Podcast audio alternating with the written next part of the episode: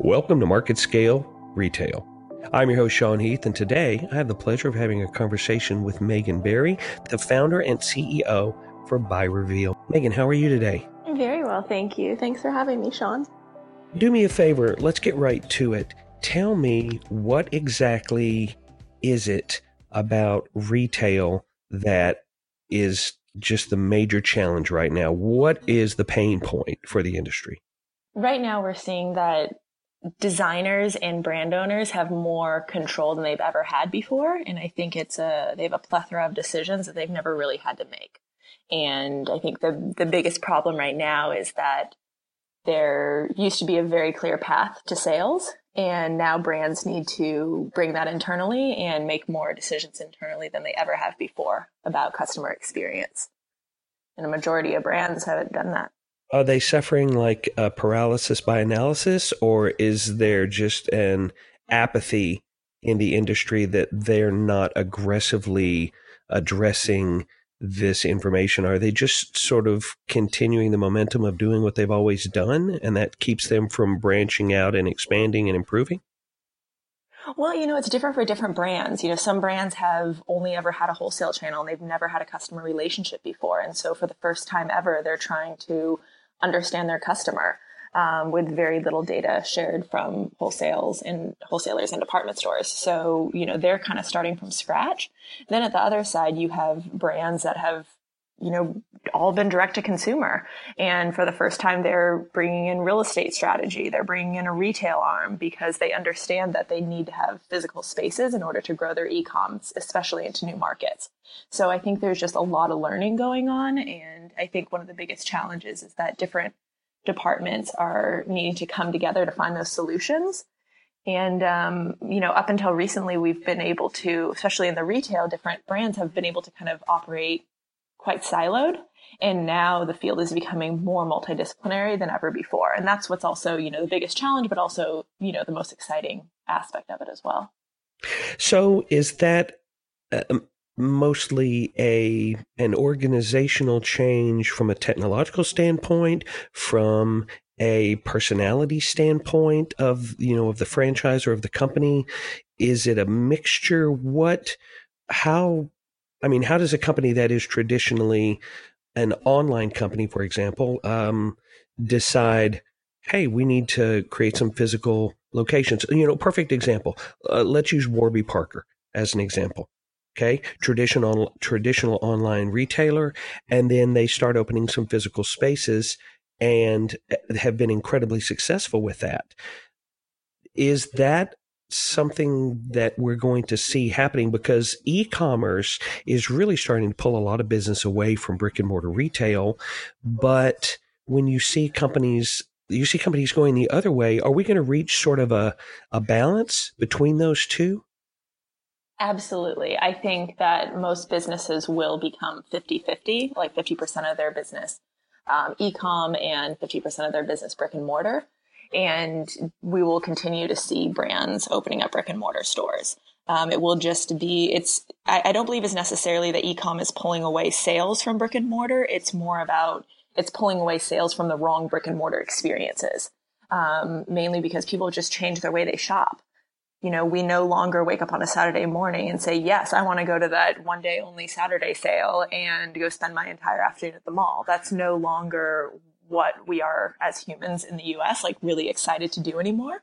Um, so we want to go stumble upon that high street and then go find something new and exciting and be invited to a VIP, um, you know, meet and greet. And that's where we want to buy our products and that's where we want to spend our time. And we want to be influenced. We want to be educated and we want to have that brand affinity um, be you know grown and developed and those are the products that we want to buy and those are the physical spaces where we want to appear so um, i think it's really just the right brick and mortar for the right brands and the right products is is like a new challenge for brands.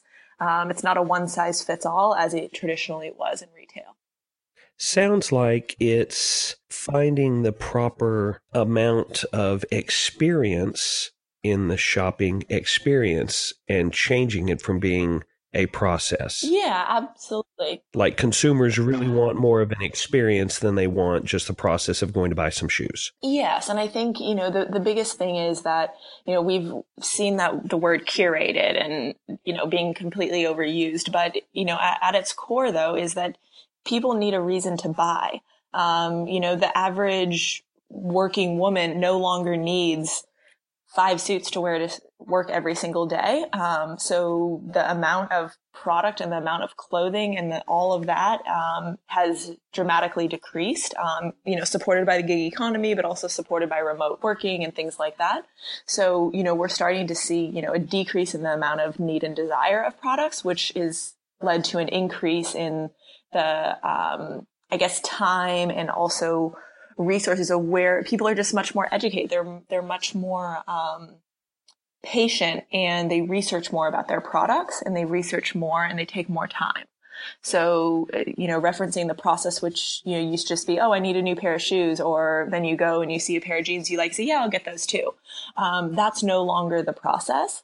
The process is, oh, you know, I saw this product on Instagram by this, you know, influencer or celebrity that I really like. And then, you know, I walked into a high street store and I saw it again. I checked the price. I learned a little bit more about it. I went to brunch, told my friend about it, dropped by Bloomingdale's. And then, you know, a few weeks later, I got a sale on through my email and I decided to purchase. So like that's an extremely elongated uh, buying process that a lot of brands aren't necessarily um, they're they're starting to understand and they're starting to understand where their brand and where their message and where their values kind of fit into that buying process. And that's the type of discovery of where brick and mortar needs to find its place within each brand's process. All right. So you mentioned three words in the last paragraph uh, that are very um, new societal concepts um, or phrases that a lot of people would consider to be newer concepts, and that was Instagram, brunch, high street. And uh, for the traditional shopper, those environments, those concepts are, they're just not in their wheelhouse. It's not what they normally do. But as society becomes more agile, which is inevitable. That happens. It's growth, it's development, it's progress. The physical spaces that we inhabit and that we go into to purchase items, those things have to be agile as well, don't they? Absolutely. Absolutely. Yeah, that's the founding principles of our company is that it needs to be agile, it needs to be flexible, and it needs to be consistently relevant to wherever people are. Um, and that's one of the first advantages of social media and of, you know, mobile commerce is that it's wherever people are whenever they want it.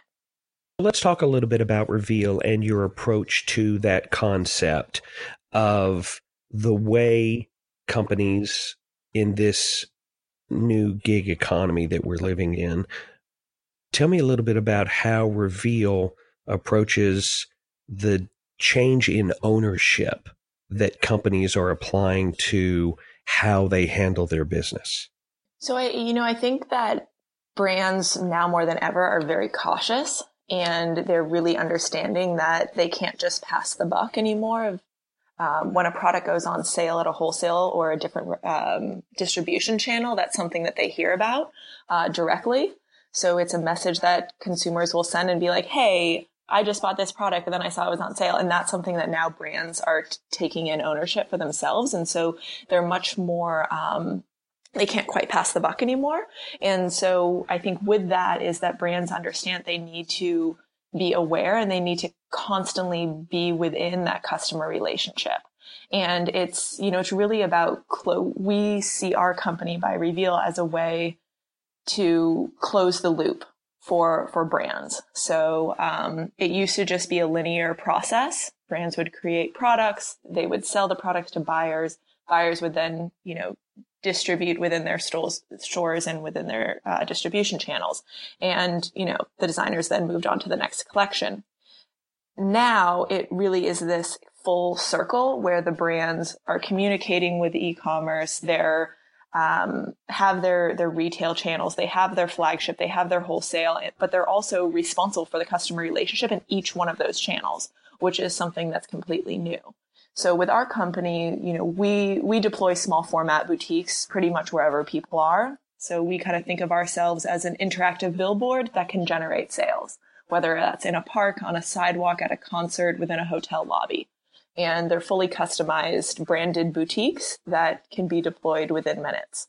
So we see our ability to be able to collect data, generate sales, and be able to have that impression uh, for brands wherever they need to be um, at whatever time that is most relevant.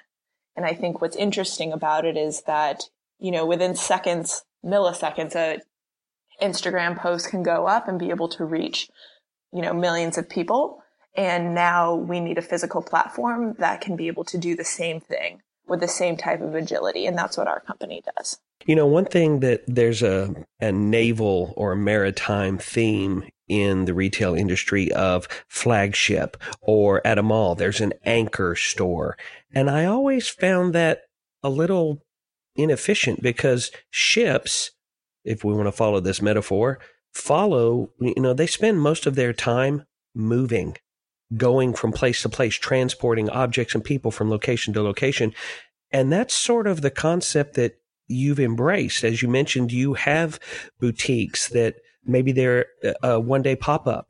You have stores that are, that don't require a massive and wasteful investment in a physical location.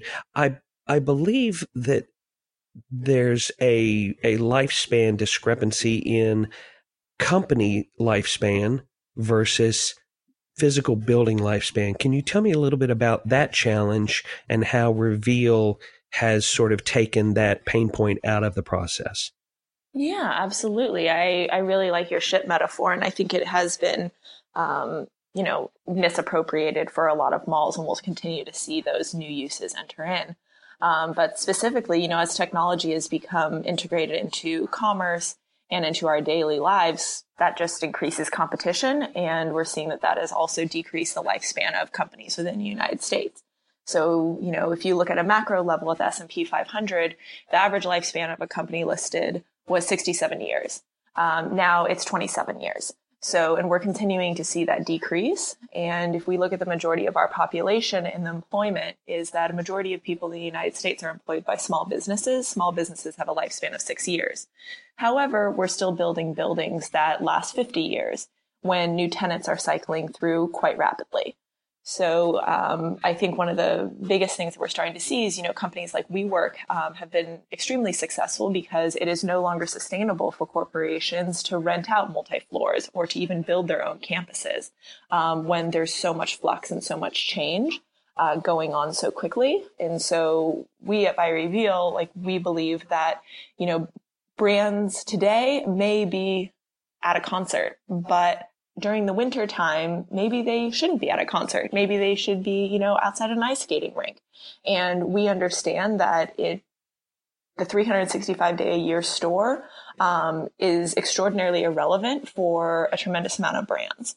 And we don't believe that it is environmentally responsible um, or financially responsible for many brands to be opening up hundreds of stores within a country as it used to be.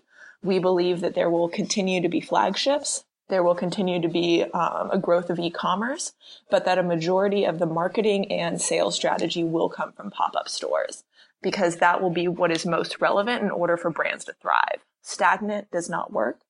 Um, collaboration is the new competition and brands need to be extremely nimble and to stay relevant, you need to change and change doesn't align with demanding that your customer comes to your store every single weekend in the same place, seeing the same merchandise over and over again.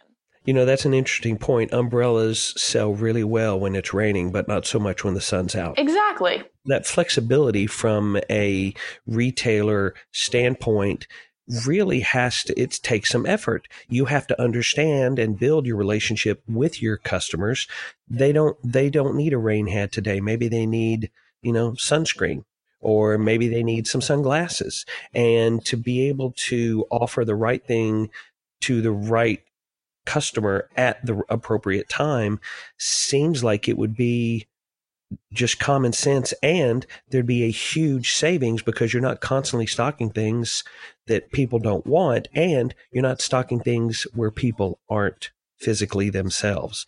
So let's talk about as a as a thought leader, you get to and are forced to have a 30,000 foot view. You really have to be looking in all directions to figure out not necessarily the direction everything is moving, but also where the actual horizon is. What do you see coming on the horizon for the industry that's really sort of grabbed your attention? You know, I think the the biggest thing is going to be flexibility, and it's going to have an ear to the ground. Um, what I think is most exciting is that the retail distribution channels are going to be increasingly connected to the supply chain. So it used to be okay where you would have a runway show and the clothing would hit the floors eight months later. Um, that's no longer okay. It's now with technology, it's a see now, buy now. And so it needs to be very quick. And that is uprooting the industry from consumerism at the very core, which is extremely exciting. Um, and I think one of the most interesting aspects, which we'll start to see, is that how brands start to change their product offering um, as they start to develop. So um, it now is that your creative director needs to have a viewpoint on their supply chain, how quickly things can get made, where the raw materials are coming from, and how that's going to be sold, and how it's going to be marketed, and how people are going to learn about it. In order to have a creative vision, that all needs to happen within the same meeting. Um, and there needs to just be a viewpoint on it. And previously, the fashion world in particular was had the luxury of being siloed with a particular creative vision. And then once a fashion show got the right nods of approval, it was able to get filtered into the buyers into wholesale channels. And now you know, and that went into sim- cinema and, you know, and just proliferated throughout the mass market. But, but now we, we don't have that luxury and retailers need to be able to be aware that, um, you know, more white noise is coming down the line and it's not going to stop. And so there needs to be, you know, a constant multidisciplinary think tank about each item that's you're curating and projecting for your brand. I think that there is so much movement happening. There are inventive and creative personalities and skill sets that are moving from company to company. Um, I know that recently uh, Macy's acquired Story, which was huge. Um, you know, intelligent and progressive CEOs change companies all the time. There seems to be a healthy competition in wanting to be prepared for what's next. Tell me just a little bit about that. Yeah, I think um, the cross disciplinary collaboration, you know, is very evident in how people are moving between organizations. So, I mean, if you look at like Jim Brett going from J. Crew to West Elm or from West Elm to J. Crew and being able to deploy, you know, similar tactics of hyper localization, uh, to their retail strategy, I think is really exciting. And I think it's also, um, you'll start to see different industries starting to collaborate in a way that fosters, you know, a more sustainable ecosystem. So, I mean, going back to your reference of an anchor tenant, I mean, we wouldn't have ever estimated that an anchor tenant would want to collaborate with, you know, a small store in Chelsea. But now we're seeing that there are greater opportunities in how they operate and they can each learn from each other. Today, I've had the pleasure of having a conversation with a person who this has not been enough time Megan. I'm just telling you right now, we have to have at least 47 more conversations because I didn't have an opportunity to talk about your uh, your career at Harvard in their graduate school of design, your work as an architect, and uh, there's so many questions I want to ask you, and I know that we're we're up against it today because you're so incredibly busy. So just let me say that for more information immediately for the people who are listening today, they can go to ByReveal, B Y R E V E A L dot com to get more information about really just the cool, forward thinking things that uh, you're accomplishing. And I want to thank you today, Megan Berry, the founder and CEO for By Reveal. Megan, thanks so much for taking the time out of your day. I really appreciate it. Thanks so much, Sean. It was a pleasure being a part of it and look forward to connecting again soon. Thank you for listening to this episode of our podcast. If you'd like to find out more or listen to previous episodes, go to marketscale.com slash industries. And if you have a chance, subscribe to the MarketScale publications for the latest articles, videos, and podcasts from your favorite industries.